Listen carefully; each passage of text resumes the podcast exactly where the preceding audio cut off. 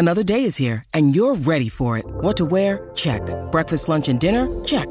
Planning for what's next and how to save for it? That's where Bank of America can help. For your financial to-dos, Bank of America has experts ready to help get you closer to your goals. Get started at one of our local financial centers or 24-7 in our mobile banking app. Find a location near you at bankofamerica.com slash talk to us.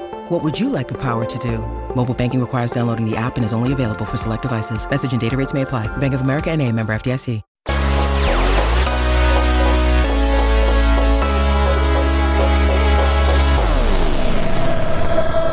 Hello and welcome to Insight Out. My name is Billy Samoa Salivi and I'm your host. Through interviews and case studies, I examine how transformational insights have helped propel the lives and careers of exceptionally successful people.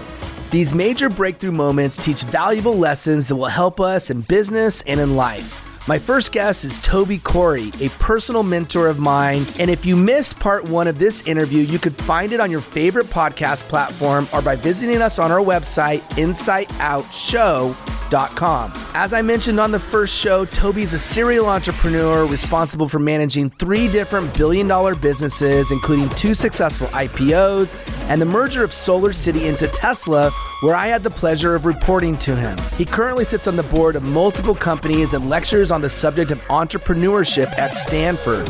During part two of our conversation, we cover many fascinating topics, including why he believes it's critically important to build an open network, what he means when he says people should get off of the zombie path, the common mistake people make when they first get up in the morning, and why following your passion may actually be the wrong way to think. We even explore the meaning of life and the unanswered question of where our consciousness actually exists. This show is jam packed full of insights like these and others. So let's get into part two of my conversation with Toby Corey on Insight Out.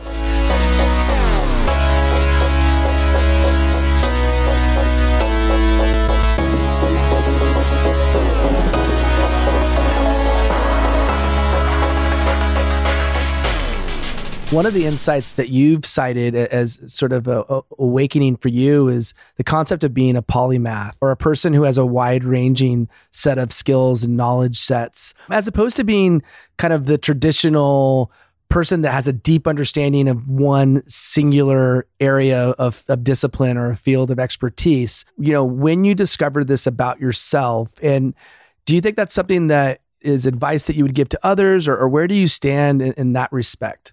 Yeah, so I've absolutely changed my thinking over the last 10 years for sure. Was always of this traditional thinking and that, you know, basically do one thing, get really good at it, stay in one swim lane and don't deviate from that particular discipline. It also was my thinking around, you know, even thinking about whether it's a new company or investment strategies, which was always this very single threaded mindset. And another great educator came into our classroom, Nassim Taleb. He wrote the book The Black Swan and wrote another very technical book called Optionality. And the thinking is entirely different. It's how you start and spawn many, many things and really inspire your creativity. So it was the exact opposite of how I'd really been thinking about that. And I'll give you an example of that. When I, you know, first had the opportunity to meet Lyndon Rive, who was the CEO and co-founder of Solar City, I remember sitting down talking to him. And when I was talking to Lyndon, I knew absolutely nothing about energy. I knew nothing about solar. Matter of fact, you know, if you showed me my electricity bill, it'd be like reading Greek. Like I don't understand what's, you know, what is a, a, a kilowatt and how much electricity. I didn't understand it at all. And there was these terms that I began to learn when I came to Solar City, like an azimuth, and I thought azimuth was basically like Gesundheit. um, did you sneeze? and so, but the opportunity to have this naivete and thinking in this polymath sort of way of like, man, yes, it's going to be a challenge. And it, without a doubt, Solar City was probably one of the greatest intellectual challenges of my career.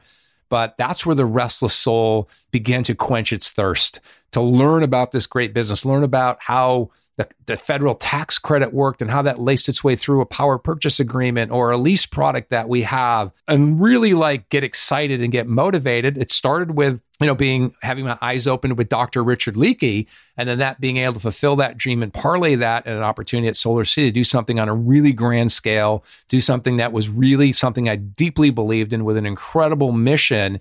And that polymath is sort of as and this optionality way of thinking also has driven me into a new platform that I'm going to be beginning to build, which is really this concept called open networks. And we've all talked about the power and how important it is to have a great network and have great mentors in your life. Those are what create set points life. Those those are what open up your mind. Those are what inspires creativity. And I attribute a lot of the success that I've had exactly to that. But the problem with today's paradigms um, around networking and mentorship is they keep you in the exact same swim lane. So if you go on LinkedIn today and you all of a sudden start, you know, reaching out to people that you didn't work with or don't know you, if they say they don't know you and the system generates enough of those, you get a warning from LinkedIn. Hey, don't be reaching out to people you don't know. And the same was true for Facebook. So they literally, if you're just gonna gonna connect with the same people with the same thinking, you're not going to drive any more creative thinking. You're just going to basically narrow your neuroplasticity. You're going to do the same thing over and over again. And it's really about how do we expand that? How do we change that paradigm into this concept of open networks? And Forbes magazine and Steve Jobs and several data scientists got together. I think it was around 2011 or 2012. And they were looking at, you know, what was the one real single attribute that separated people that were not only successful in life, but happy in life and fulfilled in life. And what they found through the data was that the individuals that were happy in life, fulfilled in life, successful in their life, successful in their career had built open networks. People from all diverse walks of life, diverse sets of thinking, diverse sets of background.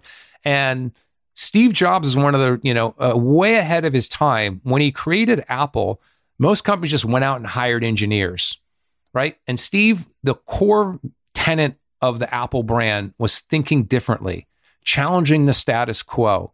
He went out and hired great artists, great musicians. Steve actually studied calligraphy in college, right? And it was really that diverse set of thinking and really creating kind of this first open culture network company that separated Apple. Before he died, he created the world's most valued company.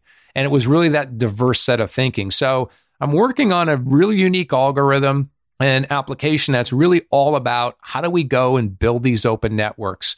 And creativity is just a, a factor of like how many basically unique dots can you start to connect? If I've only got four or five dots, then I'm going to be as creative as those dots that are in my universe.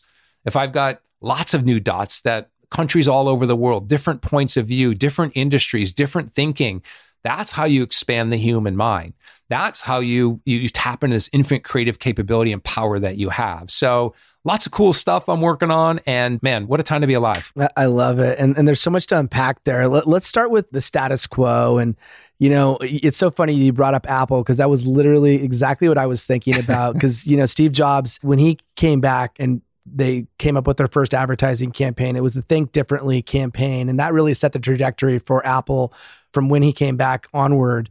And so you you said, and I love this quote that the status quo is stronger than gravity.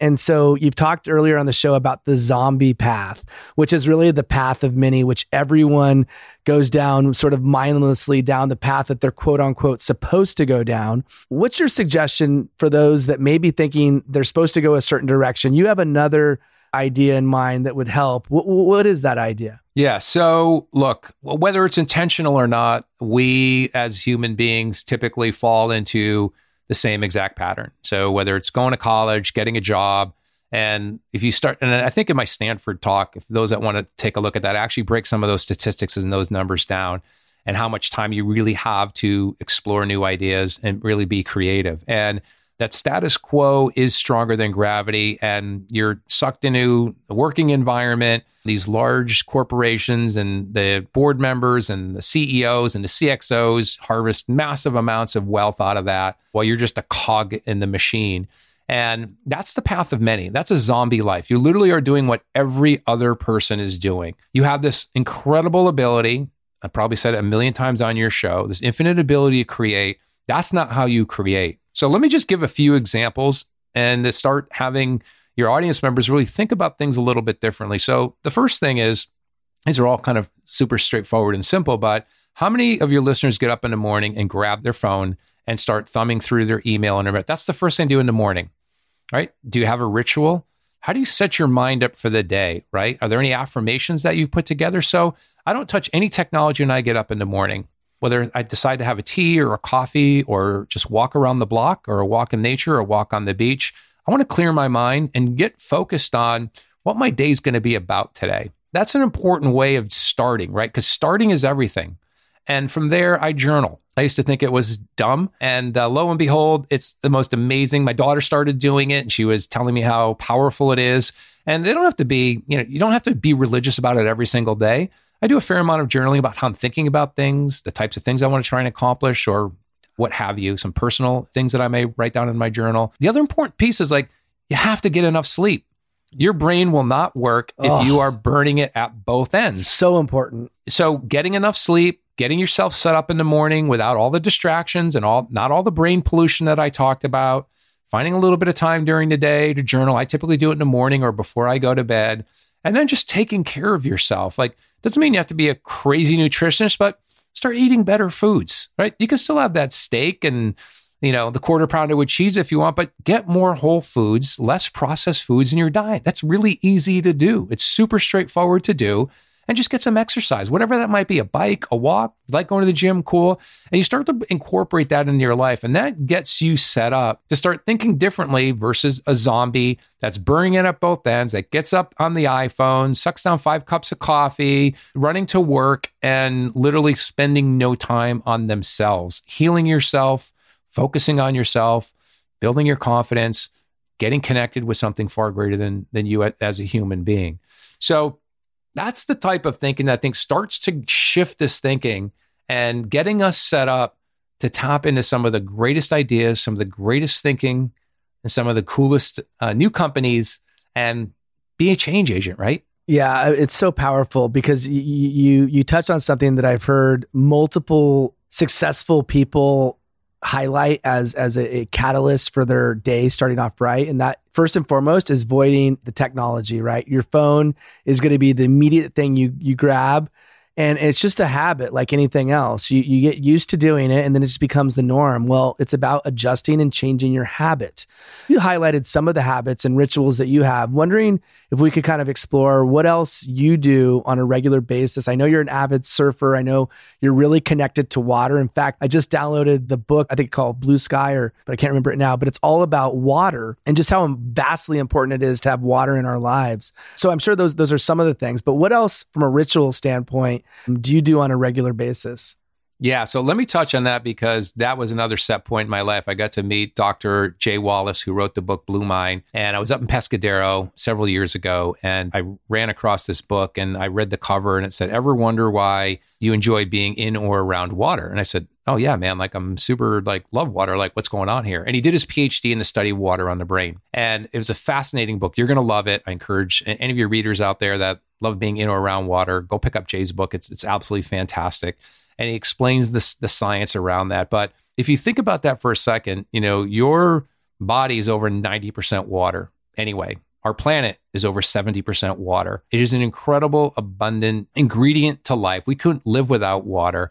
And for me personally, you know, surfing is my zen. It's an opportunity for me to get out on that board. There's no houses out in the ocean. And I think about our oceans are two to three billion years old. And when I'm sitting on that board and feeling this beautiful baptism of the Pacific Ocean here in Santa Cruz, and when I have the opportunity to get on a wave and ride that, the euphoria that I feel, it's just magical. My head's clear. It's one of the most amazing times to be creative. I typically make journal when I get off of my surfboard. And then at the very end, because I'm getting old now and I don't want to paddle back in, I try and find a wave that can take me all the way to shore. And before I get to shore, I get this immense feeling in my body that I'm at the right place at the right time in my life right now. And it's such a magical feeling. My body feels completely aligned with the universe. The trillion cells I have in my body feel all part of nature. And then, if I'm really lucky, I'll run around the corner and get a cold pressed juice and then throw my wetsuit in my truck and I'll drive up to this Buddhist place here in Soquel called the Land of Medicine. And that's where uh, it was an old logging area and it's a Buddhist sanctuary now. And walking in these ancient grove of redwoods and seeing the entire cycle of life there plants and leaves that have died and on the ground, nourishing new saplings and new seedlings to grow, midlife trees and and brush and nature. it, it is the most amazing thing. It's, it's hard for me to even put th- put that in words. So as I think about that and your readers and, and your listeners out there, it's that how do you stop doing the exact same things that seven billion or seven and a half billion other people are also doing on the same daily basis? It's being able to unplug from that. And it's little things. I used to play guitar in college, haven't played in a while. Last week, I decided I want to get back and start playing some guitar again. So I just started doing some research, trying to find some good teachers. And that's the other thing that I recommend. If you're going to do something or invest some time and energy, work on doing it the very best.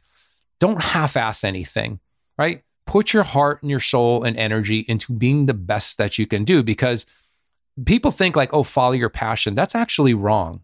Follow things that you really love to do, that you want to invest energy on. Like, we all have unique skills and abilities. Everyone, every person has a unique talent. And if you haven't found it yet, then start exploring. Find that because when you find the things that you're good at, that's what you become passionate about, not the other way around. And for me, it's like, but you got to get put yourself out there.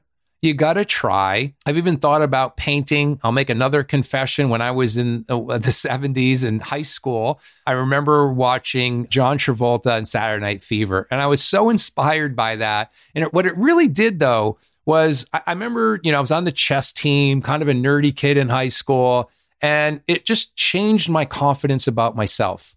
And I went with a good friend of mine and a junior in high school. He and I took disco dance lessons. And it was just, it was so empowering. And, you know, I was wearing the bell bottom, the Italian horn, you know, trying to look like Tony Manero there. But it was the confidence building of that you know, was so awesome. And I just put my heart and soul into that. And I'm thinking about my wife's been a great dancer. I probably get two left feet now, but you know, find those things that challenge your brain, that expand the neuroplasticity, and whatever it is, painting, dancing, writing poetry, playing guitar lessons again. I've been thinking of playing the saxophone. Like that's where all that matches. It's like focusing. So yes, there's some time in like where you're resolved and you're meditating and blocking everything out. And then there are times I'm like, hey man, I'm going to go and put myself out there. I want to explore all facets of what this planet has to offer, what humanity has to offer. And even like this Entrepreneur Life Symposium series, like most people like, oh, I can't get any speakers and how are you going to do it? I built my own website, had to learn how to do that. And like, I felt good about doing that, investing the time and energy and accomplishing great stuff. And you're going to find some stuff, you know, I don't really like doing that, but you tried, right? Yep. And like, so think about like what goals can you set this month and next month and expand your thinking, expand your consciousness, right? And part of the entrepreneur life philosophy is around three, you know, think of a three dimensional graph. So along the y axis is all about how you expand human consciousness, right? And I talked about that on this entrepreneur life. And I gave an example of, you know, bringing the audience members back to the home that they grew up in. And I had them kind of lay in their bed and I wanted them to vividly think about that and they all was like they were there. They could remember the color of their room. They could remember the furniture in the room. They could remember the color of their bedspread, the fabric, the feel of their bedspread, whether they had carpeting or not. And that thought and that memory, no one knows where that exists. No one. Science has not proven where any of your thinking or any consciousness really exists. Now, I have some theories on, probably don't have time to get into quantum physics and unified field theory right now, but really all about how do you expand human consciousness. And I spend a lot of time, sometimes it's through spirituality, taking a walk in nature. There's transcendental meditation. There's so many ways to expand human consciousness. And then across the x axis is really all about wisdom. Well, what is wisdom? Well, wisdom is first, am I acquiring the right knowledge? And how I apply that knowledge that turns into wisdom. So that's creating open networks, expanding with people, you know, reading diverse things, not just the same stuff inside now, being kind of polymath about that. And I've never been a really good, you know, kind of artist or graphic designer. I'm learning about UX. I want to build this app that you and I are talking about. And then the third dimension is just all about action. So am I sitting in there feeling sorry for myself, deciding little just to start eating a little bit better, maybe a little bit more exercise in my life, a skill or something that I've been thinking about doing that's creative? It just starts there. Get on that path because you're on the zombie path right now. And what I talk about is that where the real magic comes in is like get on the path of none, right? Getting on the path of none is seeing what others can't, doing what others won't, and leading like others will not do. And that basic concepts like the path of none, that's where the magic of life lies, Billy. You must be reading my notes because literally on my page is path of none and talking about quantum mechanics, superstring theory, and unified field theory. And, you know, I know it would take hours to fully explore that realm, but maybe, eh, maybe if you could just give us a highlight on what you've learned in, in terms of quantum mechanics and, and the superstring theory and unified field theory and how it applies to you know what, what we're talking about today.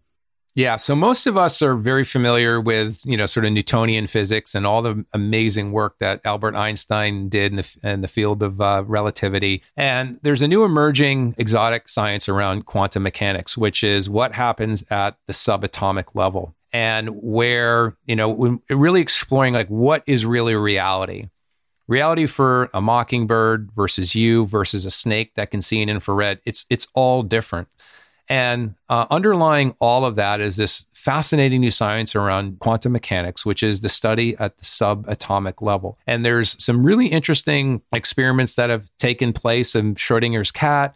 And I talked about sort of superposition, which is where a particle can be in the same spot the same place at the same time. And that's what, you know, quantum computing is all about. Where today traditional computing is all about the binary system and things are either a 0 or a 1. They're either on or they're off. Well, what happens when they can be in both positions at the same time? And the study also focused on a really interesting phenomenon where when a subatomic particle is being witnessed, it behaves differently.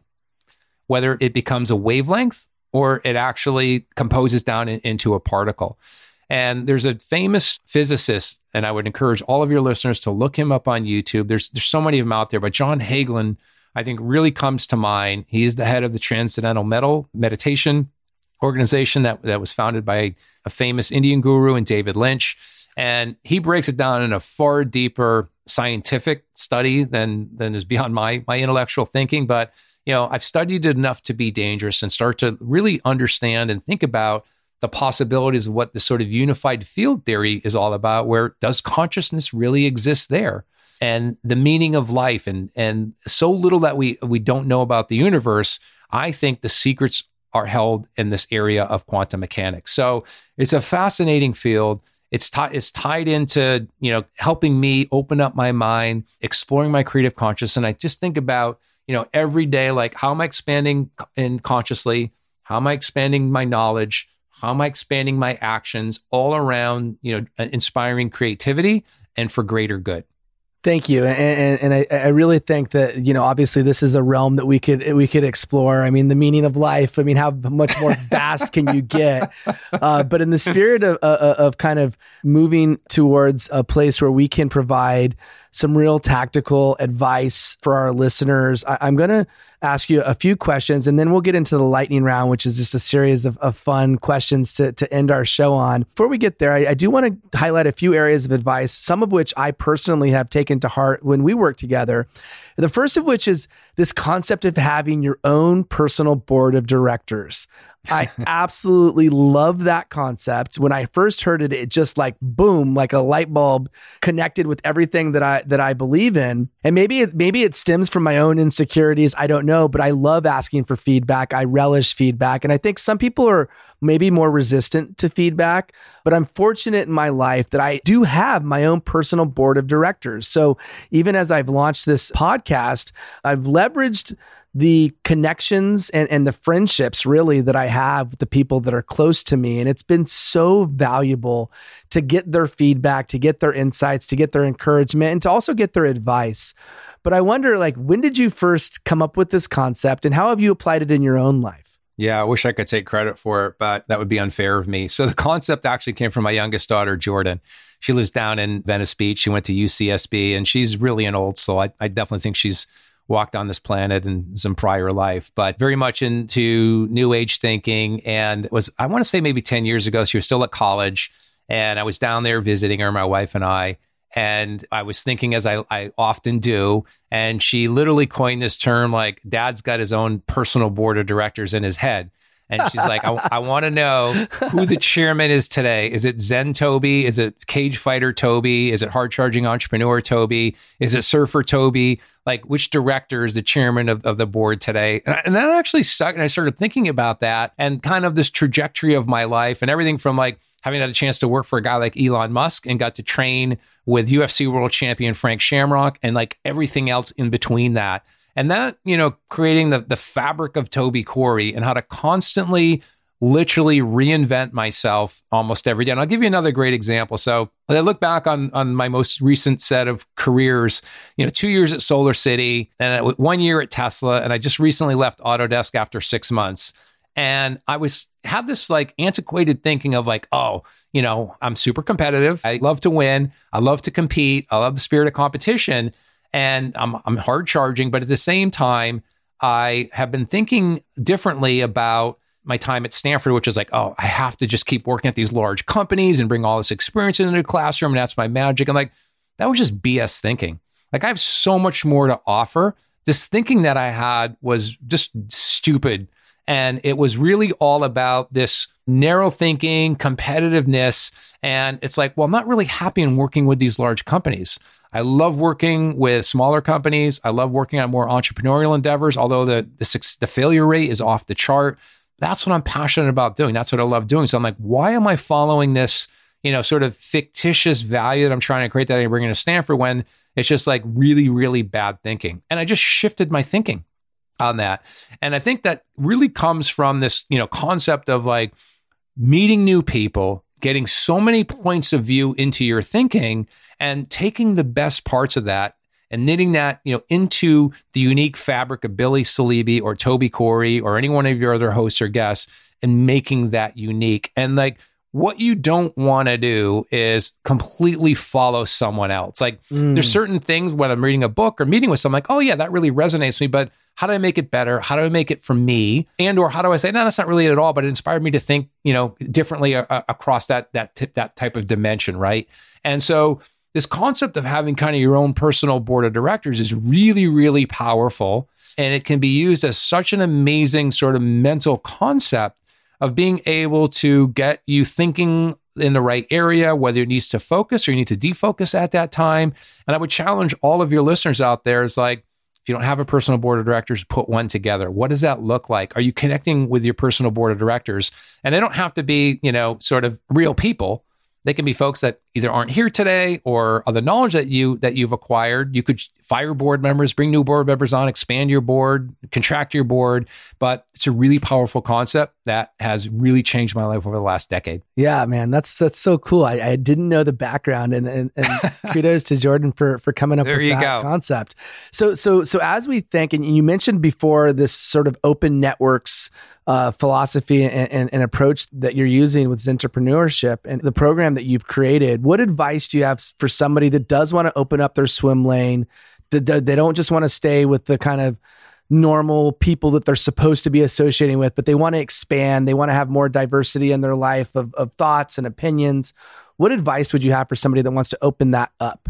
Yeah. So it's a really simple concept. You just have to ask. So I'm amazed when I'm in college, uh, when I'm teaching, and the sheer number of folks. So first, I sort of look at like, okay, who's really serious about this course, and you know, is really looking to expand themselves. And I just sort of look at like how many of the students reach out and want to connect with me on LinkedIn because that's a beginning point, right? Like having a network is the most powerful thing, the most important thing that you need, you all need to build out because we all rely on one another. We're all connected, but having a really strong personal network and business network is a really important factor of being successful in life. And then I look at those students that really want to advance and springboard themselves. And it's really all about one simple concept.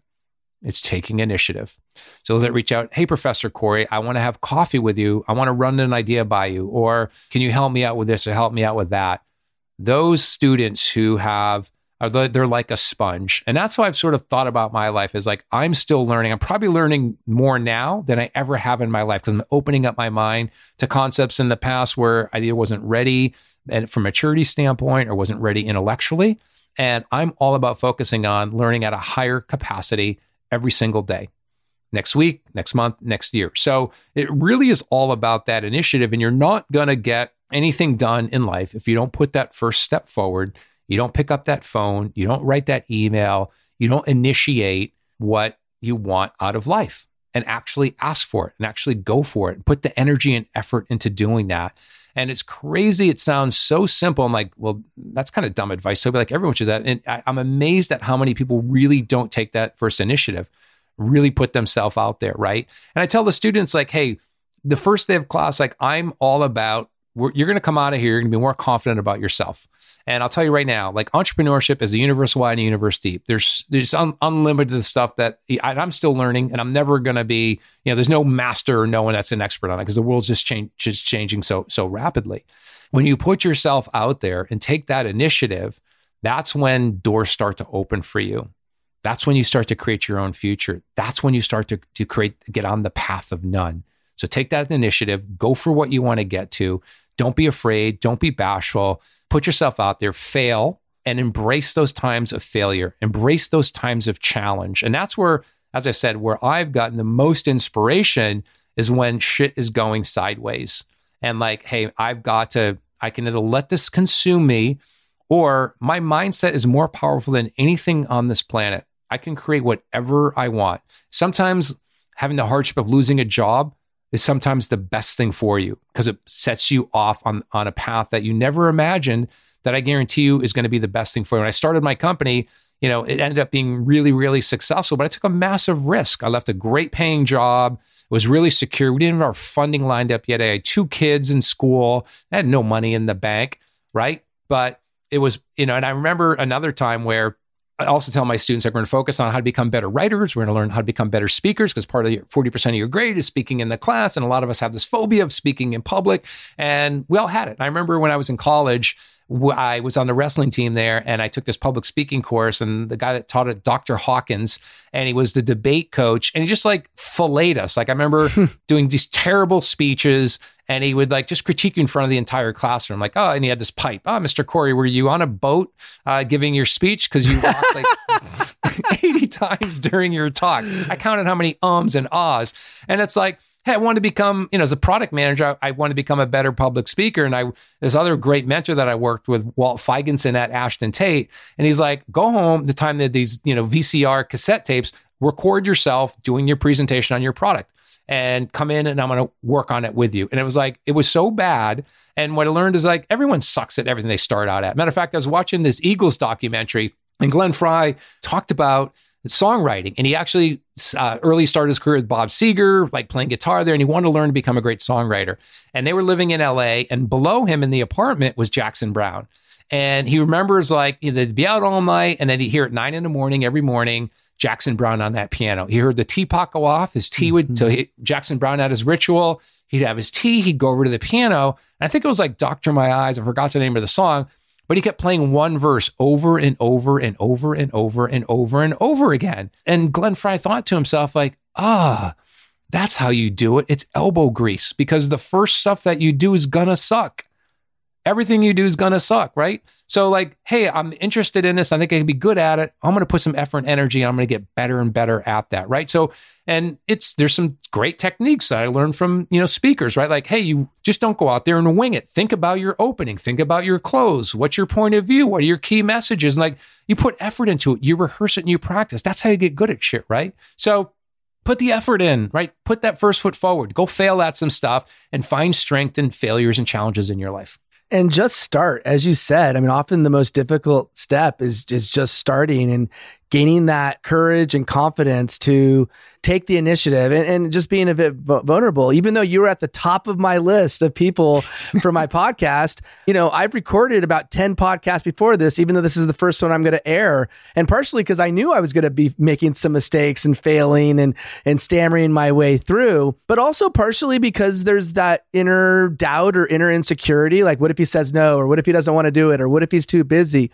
You got to push that aside and you got to you got to gain the confidence and the courage to to ask cuz often the answer will be yes. And but often if you don't ask uh, or always if you don't ask the answer is no. When when i think about the people that listen to this show they're going to be professionals working for a company that want to advance their career. It's going to be business leaders that want to become better leaders to their teams or it's going to be entrepreneurs that are going out on their own and, and making something happen that hasn't happened before. And so I wonder what advice you would have to the audience as you just think maybe an entrepreneur just getting started out or a leader just taking on a, a meaty new role. What advice would you have for them to be successful and to take the kind of steps necessary to to grow in their own right?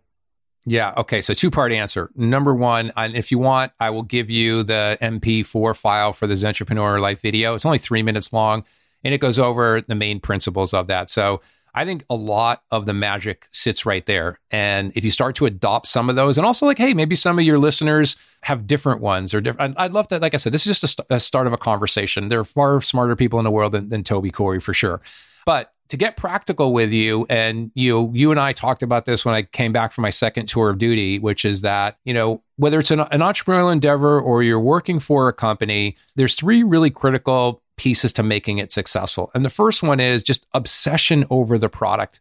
Like, I don't care how good your sales department is, or your brand is, or your marketing is. Like, if your product sucks, then nothing else matters, right? It's creating and obsessing over an amazingly awesome product. And the company I just was at was actually this company, PlanGrid, that got bought by Autodesk. And the CEO there, Tracy Young, she spoke at Stanford. That's where I met her. So again, talk about the power of building a network, right? And she had been calling me to, to join there. Just wasn't the right time. She's like, look, we just got acquired. We want to build a billion dollar software business. And I think this is right up your alley. And I, I, even though I only stayed there for six months, I learned a ton. I made so many great relationships there and have never run a hundred million dollar SaaS business before. So I had the opportunity to do that. I'd never run a software business in the construction industry. I got to learn and do that, right? But what really resonated me was really having the why and the mission that is really what creates magic. So Tracy used to be an engineer. She did quality control, quality assurance. She'd go into buildings and she had these big plan sets that were the size of a big desk, like 3,000 sheets. She'd walk into the, the new construction and mark these blueprints up with stuff that was wrong and needed to be fixed. Like, this is crazy. Like, we live in an era where information age, all this should be digitized. Why isn't it? And then the iPad was invented. And that gave her the inspiration go, oh, this is the right form factor where I can actually create an amazing software tool that can solve this massive problem. Because laptops just don't work in a construction site. Even these rugged ones that have the keyboard covered with plastic on it, they don't work. And it started out slow. She never gave up on that, but she focused on three main things. First of all, she knew the life of a construction worker was hard. These are blue collar workers. They don't have a lot of tools of how to become more efficient, more productive. Because what she wanted to do was give them a transformational tool that allowed them to do their job faster, better, so they could spend more time at home with their kids, helping with homework, going to soccer practice, or just not having to work. And that was like, that inspired me. What an incredible, you're in the construction industry and you're focused on a great tool for humanity. It just shows that you can create an amazing vision and why no matter what business that you're in. But it didn't stop there. The magic of it was she obsessed over what she called simple, beautiful software that made the day in a life for a construction worker better. And that was it. That's all she did. And so she created a tool that is revered by our customers. We have the highest net promoter scores of like the most amazing brands you could ever imagine because she focused on making it so easy to use, not just packing every feature in there, how do you create this magical experience that really solves a problem and the product is really fun, easy, and simple to use? These are guys that aren't really technology literate, right? A lot of them have AOL accounts. And the product was a massive hit. She built a company worth 80, you know, sold it for $900 million, almost a billion dollars a unicorn, Sequoia backed venture. And so I would encourage all of your listeners to never stop innovate. That's what I learned from Elon the most amazing in the weeds guy, roll up your sleeves and obsesses over. he talks about it. I, you know, I want products that are sexy, that that literally delight our customers. And he obsesses every day over that. So that's an important part. And then the other side of that, which you know working with me, is I'm all about the perfect customer experience. Are you obsessing over the customer experience? Are you going the extra mile? That's what PlanGrid did. That's what Tesla did. That's what Solar City did. Really took care of its customers, right? And really focused on creating, you know, a culture there where you could recruit and maintain the very best talent because you're only as good as as your people. So if you're not retaining your best people and you can't recruit the best people, guess what? You're going to have a mediocre company. And I don't know about you, but my guess is that your listeners are interested in changing the world. They're interested in doing transformational things. They don't want to be status quo, right? They want to be in the cutting edge. They want to be innovating. And like, so you want to be working in a place that rewards that. Be working in a place that obsesses over understanding where the market's going, how to create truly great products, how to create amazing customer experience, how to create great culture. Even if the macro culture at the company isn't exactly what you want, then like, how can you be a change agent? How can you run your organization or try and inspire leaders there to focus on building an extraordinary culture, right? So companies fail for one of three reasons. One, they're not really solving a real problem. Either it wasn't a problem to begin with, or the product just didn't hit the mark. And I've started companies that have failed miserably in that area. Or two, you have the wrong people on the bus and they're sitting in the wrong seat. So getting the right people on the bus and the and the right people sitting in the right seat is critical. And then obviously being able to capitalize your company, being able to raise the necessary working capital so that you can grow, hire better engineers, hire more salespeople, hire great HR people and legal people and finance people and all the great you know talent that you need to, to build a great organization. And then lastly, like making sure you're investing in systems so you can scale the business. And those are some really good practical advices to, you know, those startups fail for three reasons. They don't get the product market fit, they have the wrong people there, or they run out of money. Yeah. And, and, and to your point, probably the number one thing that I took away from the experience of, of working with you directly was your incredible passion for the customer experience. And uh, and and it, that doesn't mean that to your first point that you can't not think about the product because if you care about the customers, you must create the right product, the product that is needed, that's solving a, some sort of a problem, and obsessing over how to make that product so amazing that people gravitate to it naturally and then beyond that is making sure that the customer experience on the back end is perfect through having the right systems in place and making sure you have the right people that will help that customer experience be as world class as it should be.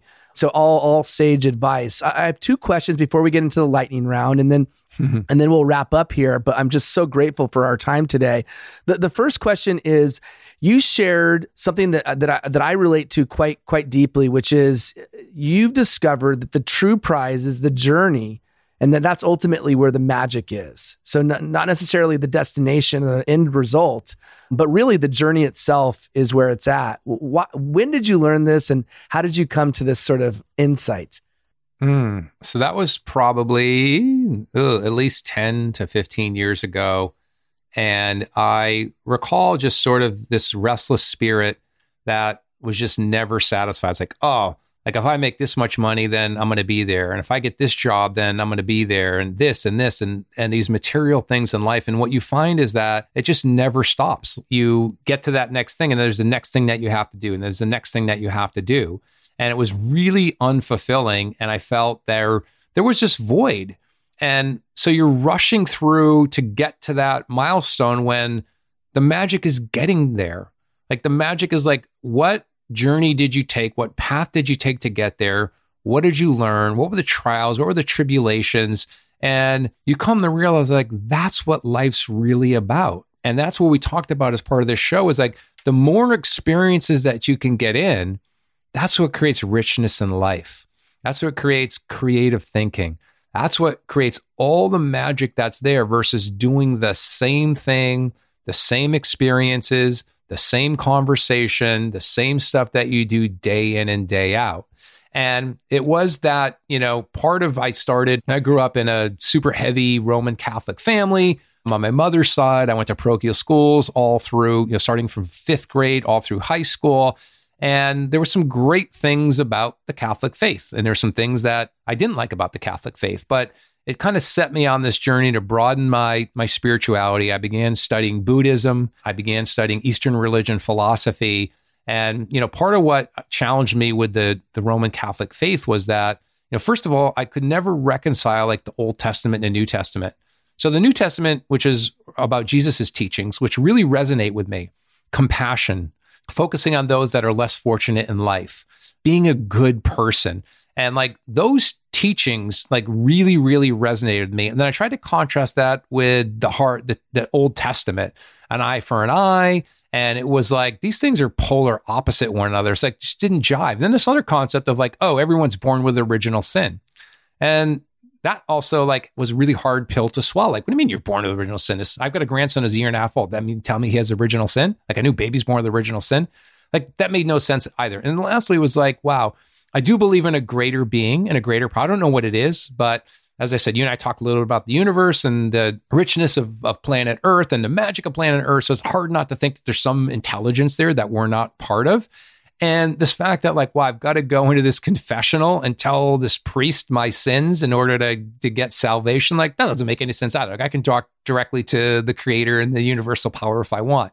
And set me on, you know, this this path of, you know, of greater thinking and striving to be better in life. And early on, after having a lot of success, I felt I was too materialistic.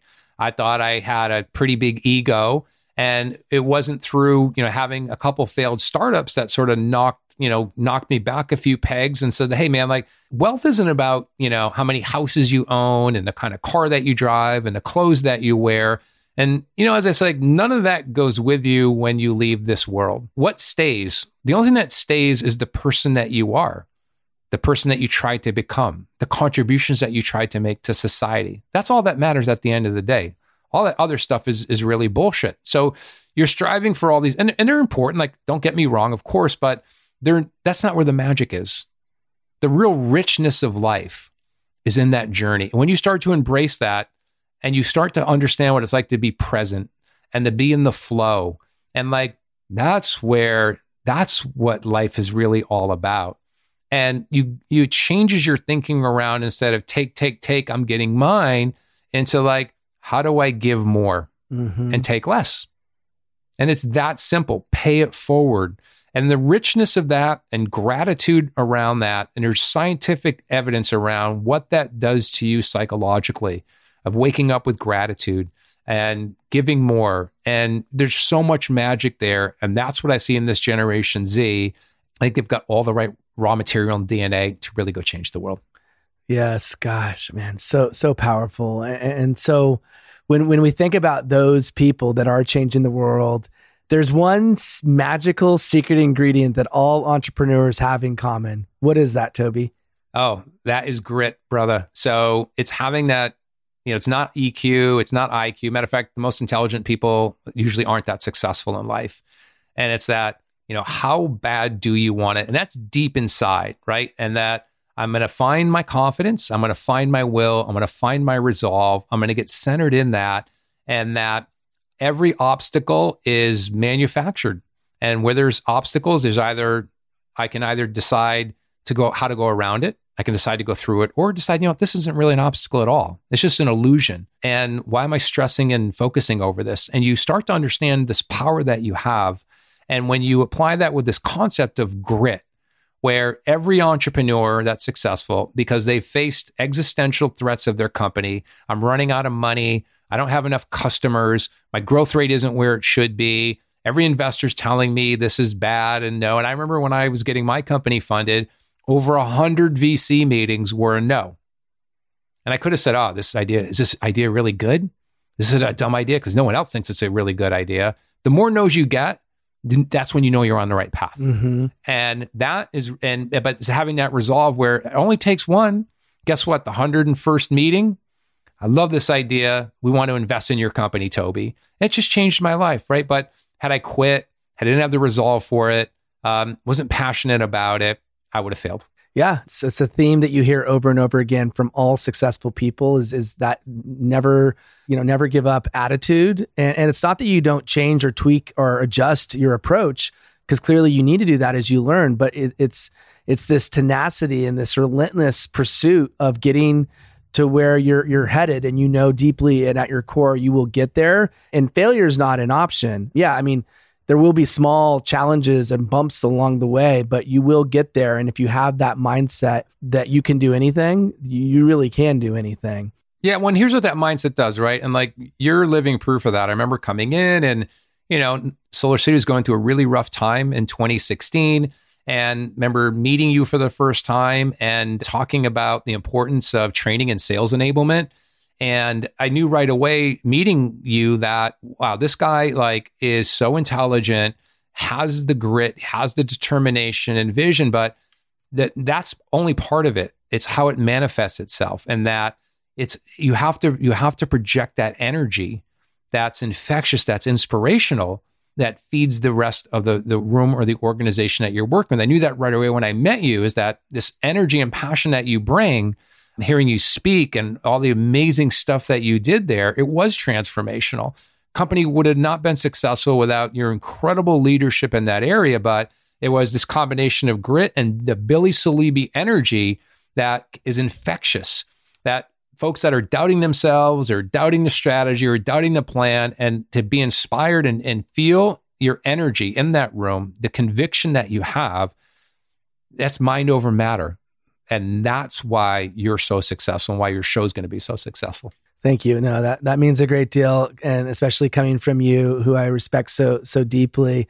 And so with that, Toby, let's let's get into the lightning round. All right. These are situations, emotions, things that have happened in your life that I'm just going to ask you a question and then just give me your immediately gut response. And the first question is what excites you? Creativity and passion to change the world and a what I'll call a attitude uh, and a mindset of I'm going to accomplish this no matter what.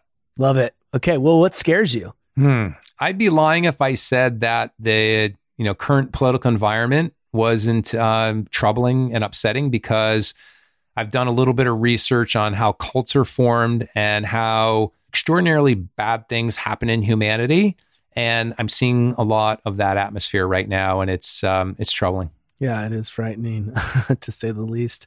Kind can't help it. Uh, yeah. yeah. you can't. Yeah. I try not to watch the news anymore, to be honest with you. So, because it really is. You, me both. Okay. Well, what surprises you?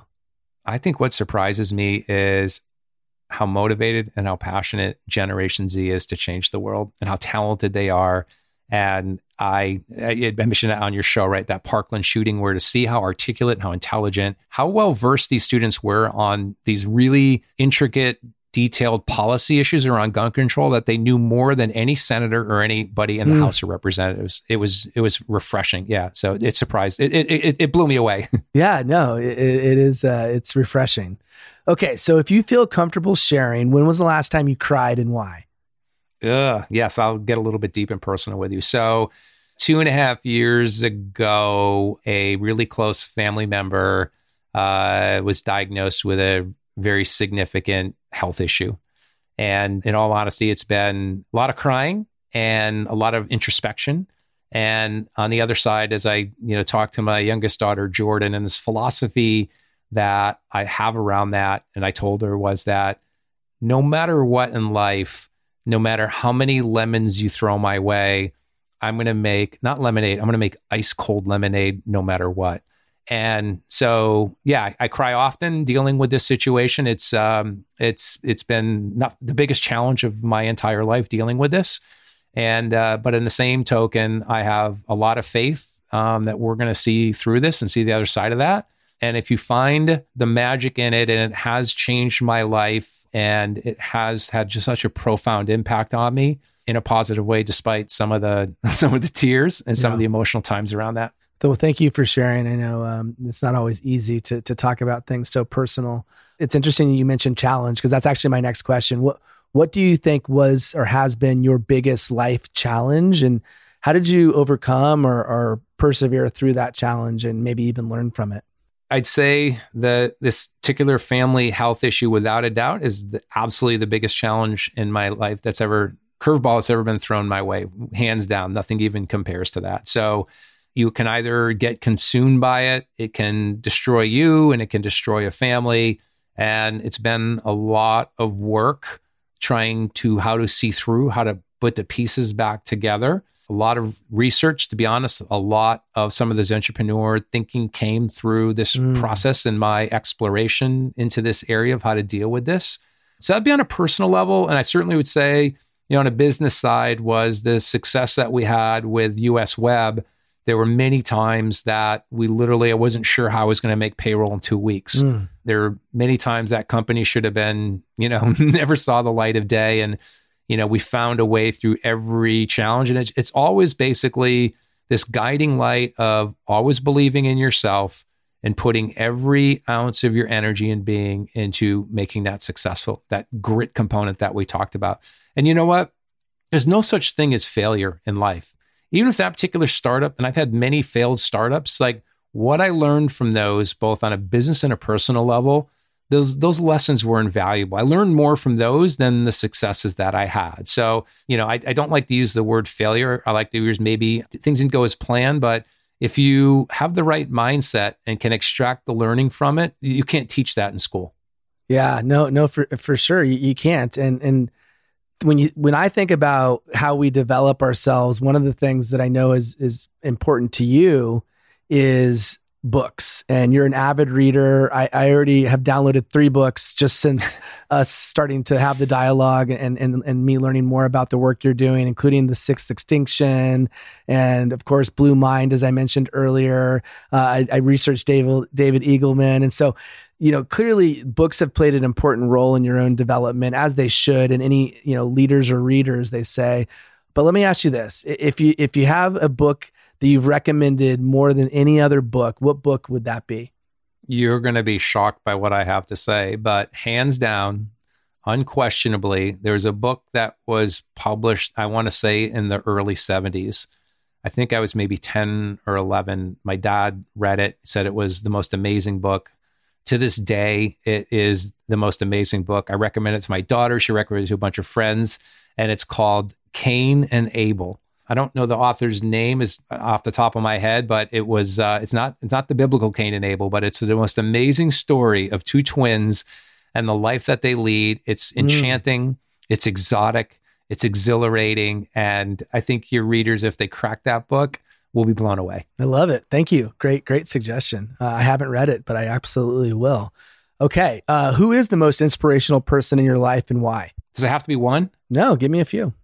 Okay, so I, I the people that are inspirational to me are those that have a what I'll call a righteousness about them that they have courage, they have conviction, they're willing to go against the grain, they're willing to put everything on the line to do the right thing. So with that template, there's many folks that I think live up to that. I think Abraham Lincoln, who took on a slavery and super unpopular topic ended up being on on the right side of history took a stance that took courage that took conviction to do the right thing at no matter what cost ended up getting assassinated over it martin luther king jesus christ siddhartha buddha even lbj with the civil rights movement people like steve jobs and elon musk who are focused on doing great things and changing the world so it's those that i think have the courage and the conviction and do things for the right reason at, at whatever cost those are the people that inspire me. You know, it's interesting. I couldn't help but think of Elon Musk when we had the conversation about childhood and, and, having unlimited thinking. And you even mentioned Jeff Bezos as someone who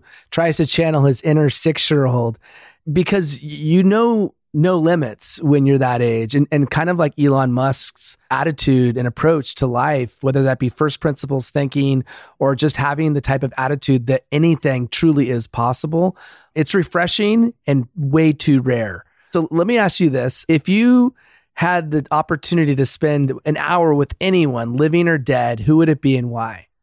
Mm, wow. That's another great question. I probably would I'm going to take our man Jesus Christ. I just think he, at least from the New Testament, the types of things that he did, his thinking was so progressive. Mm. And I just think there's such an interesting individual who pushed the right agenda and the right message and was crucified because of that. So, God, he's he seems like someone super interesting that I'd love to have a have a cup of coffee. Wouldn't with. that be interesting? Take, take Jesus Christ sure. to the Starbucks.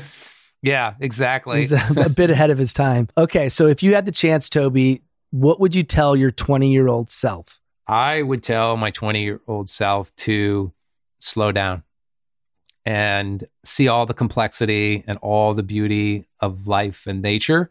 And it was 20 year old Toby was really impatient, single track, single threaded guy. And again, I don't regret that. I don't, I don't regret anything. It made me who the person that I am. But Toby or 20, hey man, I want you to slow down a little bit. I want you to wear more of a creative hat. You don't have to be have this goal accomplished, this goal accomplished, this by this time.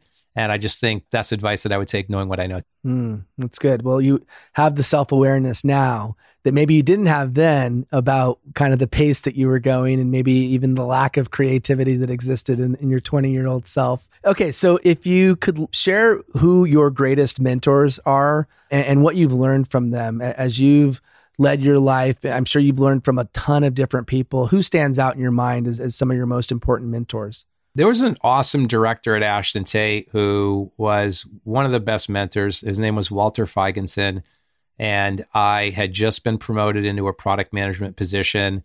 He saw something in me and he was just so talented and so creative and taught me so much. As a matter of fact, I remember the four key principles that he told me a good product manager has to be to, be successful. And it was to be forceful, to be organized, to be a product champion, and to be a perfectionist. So, without a doubt, one of the best mentors that I had early on in my career at Coleco, George Kish, who worked at Atari, who gave me the advice to uh, move into a product management role, given where I wanted to go. And I so believed in me, saw something in me. I cultivated, you know, that relationship, that that mentorship. Mm-hmm. Clearly, Richard Leakey is an icon, another sort of great mentor that you know really opened up my eyes to the order of magnitude existential threat climate change poses for us today and more importantly, future generations to come. Certainly Elon, uh, Lyndon Rive. And to be honest, man, like I, every place that I've had the opportunity to, to work and build these amazing relationships with, like if you open up your mind, you can learn something from everybody. Mm-hmm. I learned so much working with you, many folks in your department, that time that I spent there, where I am at Autodesk right now. So there's definitely some big standouts that we talked about, but you can learn from anybody and everyone if you have the right mindset. That's right. It, just staying open and not not prejudging, not assuming that you you can't learn from those that report to you or those that report to the person that reports to you or those that your peers. You, you could learn from everyone if you're open minded. Toby, you've had so many life achievements. You're, you know, obviously a father, a grandfather, You've started successful billion dollar businesses, taken them public. You've you know, lectured at the, the, one of the most prestigious universities in the world. And so you have a lot, not only to be grateful for, but to be proud of. What stands out as your most, the achievement that you're most proud of? Hmm. I would have to say, hands down, is the most amazing family that I have. How much they believed in me, how much they supported me, how much they've loved me. What an amazing gift. And I just am so proud of my two daughters and my wife, the people that they've uh, turned into me, especially my daughters. And hands down, that's the thing I'm most proud of. Yeah, I, I don't blame you. I, I feel the I feel the same way about my my family.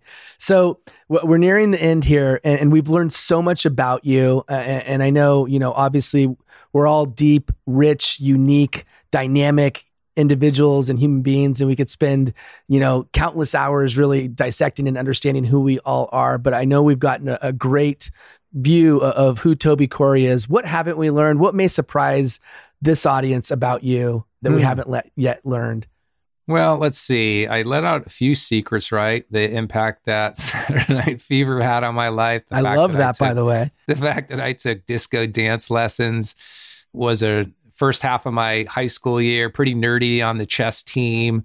I wrestled. All the wrestlers were the weird kids in school. Uh, crazy enough to do some cage fighting and learn from a four time UFC world champion, Frank Shamrock let's see here. Want to be world class surfer. I've been surfing to Indonesia and all over the world. What other thing would I say that would surprise you? Obviously, I'm massively competitive. I, you know, when I didn't start playing golf till I was in my 40s, I really sucked at it and then took some lessons and I have three hole in ones. So that was, that's been pretty cool. Probably more luck than anything else. so if you take enough shots, it will happen. Yeah. As I mentioned in my, my Stanford talk, like to say how much I despised philosophy and physics in school would be an absolute um, understatement. Like, absolutely hated it. I'm so excited and passionate and voracious reader now. And philosophy, I journal a lot about some of my philosophical readings and the study and, and the quantum mechanics area. So, um, that's a bit of a shock folks that knew me. I hated school growing up. It sucked. I was always a shitty test taker. I laugh and say that if you took my Stanford you took my SAT scores and double it, I wouldn't get in there as a student. Yeah. So good Lord, man, it's probably a bunch of other deep dark secrets. Maybe we'll save that for another show. I love it. Okay, so here we go. We we we've learned so much about you. One thing that that stood out to me as I I looked at the information that you have on Zentrepreneur.life is the concept of what indelible mark are you creating? And you mentioned it on the show. And so let me ask you, Toby, what indelible mark are you most proud of creating? Hmm. You know, I, I think the the indelible mark that I think I would love to leave or represent is to always follow your dreams and challenge yourself to do the impossible. It's a great feeling to know that you have truly unlimited potential and far too few people feel that way and it, it, saddens me actually when I when I see and hear people that either make excuses or compromise or don't truly believe what they're capable of. Because if they did, they would be able to achieve so much more. Last question, Toby. Anything else that you want to share with the listeners, knowing who the audience is? Um, I'm sure they've relished the opportunity to get to know you better. But last words, anything else you want to share before we wrap up? Uh, you know what, man? I want to thank you for allowing me to come on your show, leading off with me. honestly, it's super humbling experience. I'm inspired that you're venturing off to start your own media company. I love the idea. I love the concept. I know for a fact you're going to be successful because you're so incredibly talented. And it really is an honor and a privilege to be on your show today. I think you're going to be delivering an incredible product that's going to deliver so much wisdom and insights into your viewers. I think it's going to be one of the hottest media properties in the innovation and entrepreneurial and disruption space. And I wish you the very, very best. Thank you for the time to share my story, share some of my insights. And, you know, man, I would just, you hit the nail on the head. I'd leave your audience members with there's truly nothing you can accomplish in life that you don't set your mind to it. And stop focusing on the reasons you can't and on the reasons that you can and take that initiative, put that foot forward, put yourself out there, experiment, try things, have some setbacks in your life. Find those times where you're your most challenged or you're most vulnerable.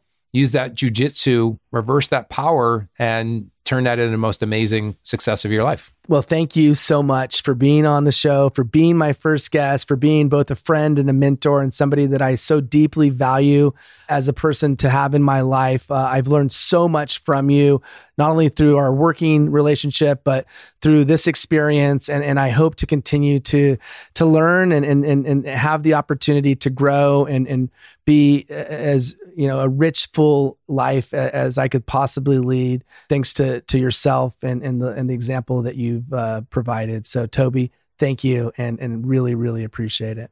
Billy you're too kind. You're a gentleman and a scholar. It truly was an honor and uh, i look forward to watching this show explode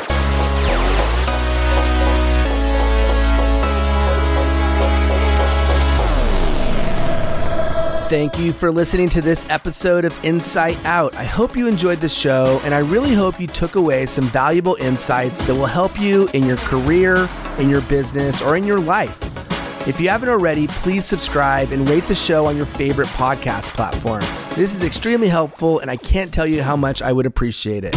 Also, if you haven't checked out our website yet, you can find us on the interweb at insightoutshow.com. On the site, you'll find tons of great content, including all of our podcast episodes, videos, blog posts, and the all important link to support this show through Patreon.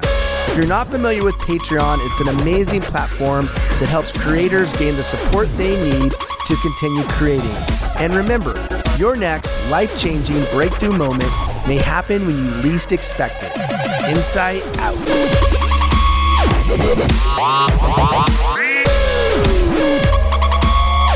Bye.